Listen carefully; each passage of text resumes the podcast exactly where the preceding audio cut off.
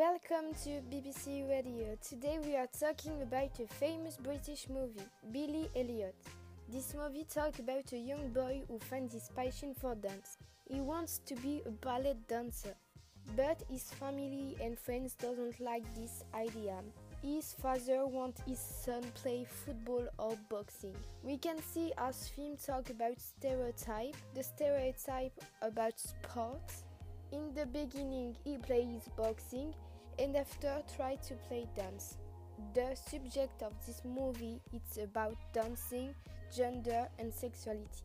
This film refers to bravery, determination and dream. The emotions that we feel when we watch this movie are sadness because his father looks loose and we feel happiness for little boy who looks alive to do what he wants.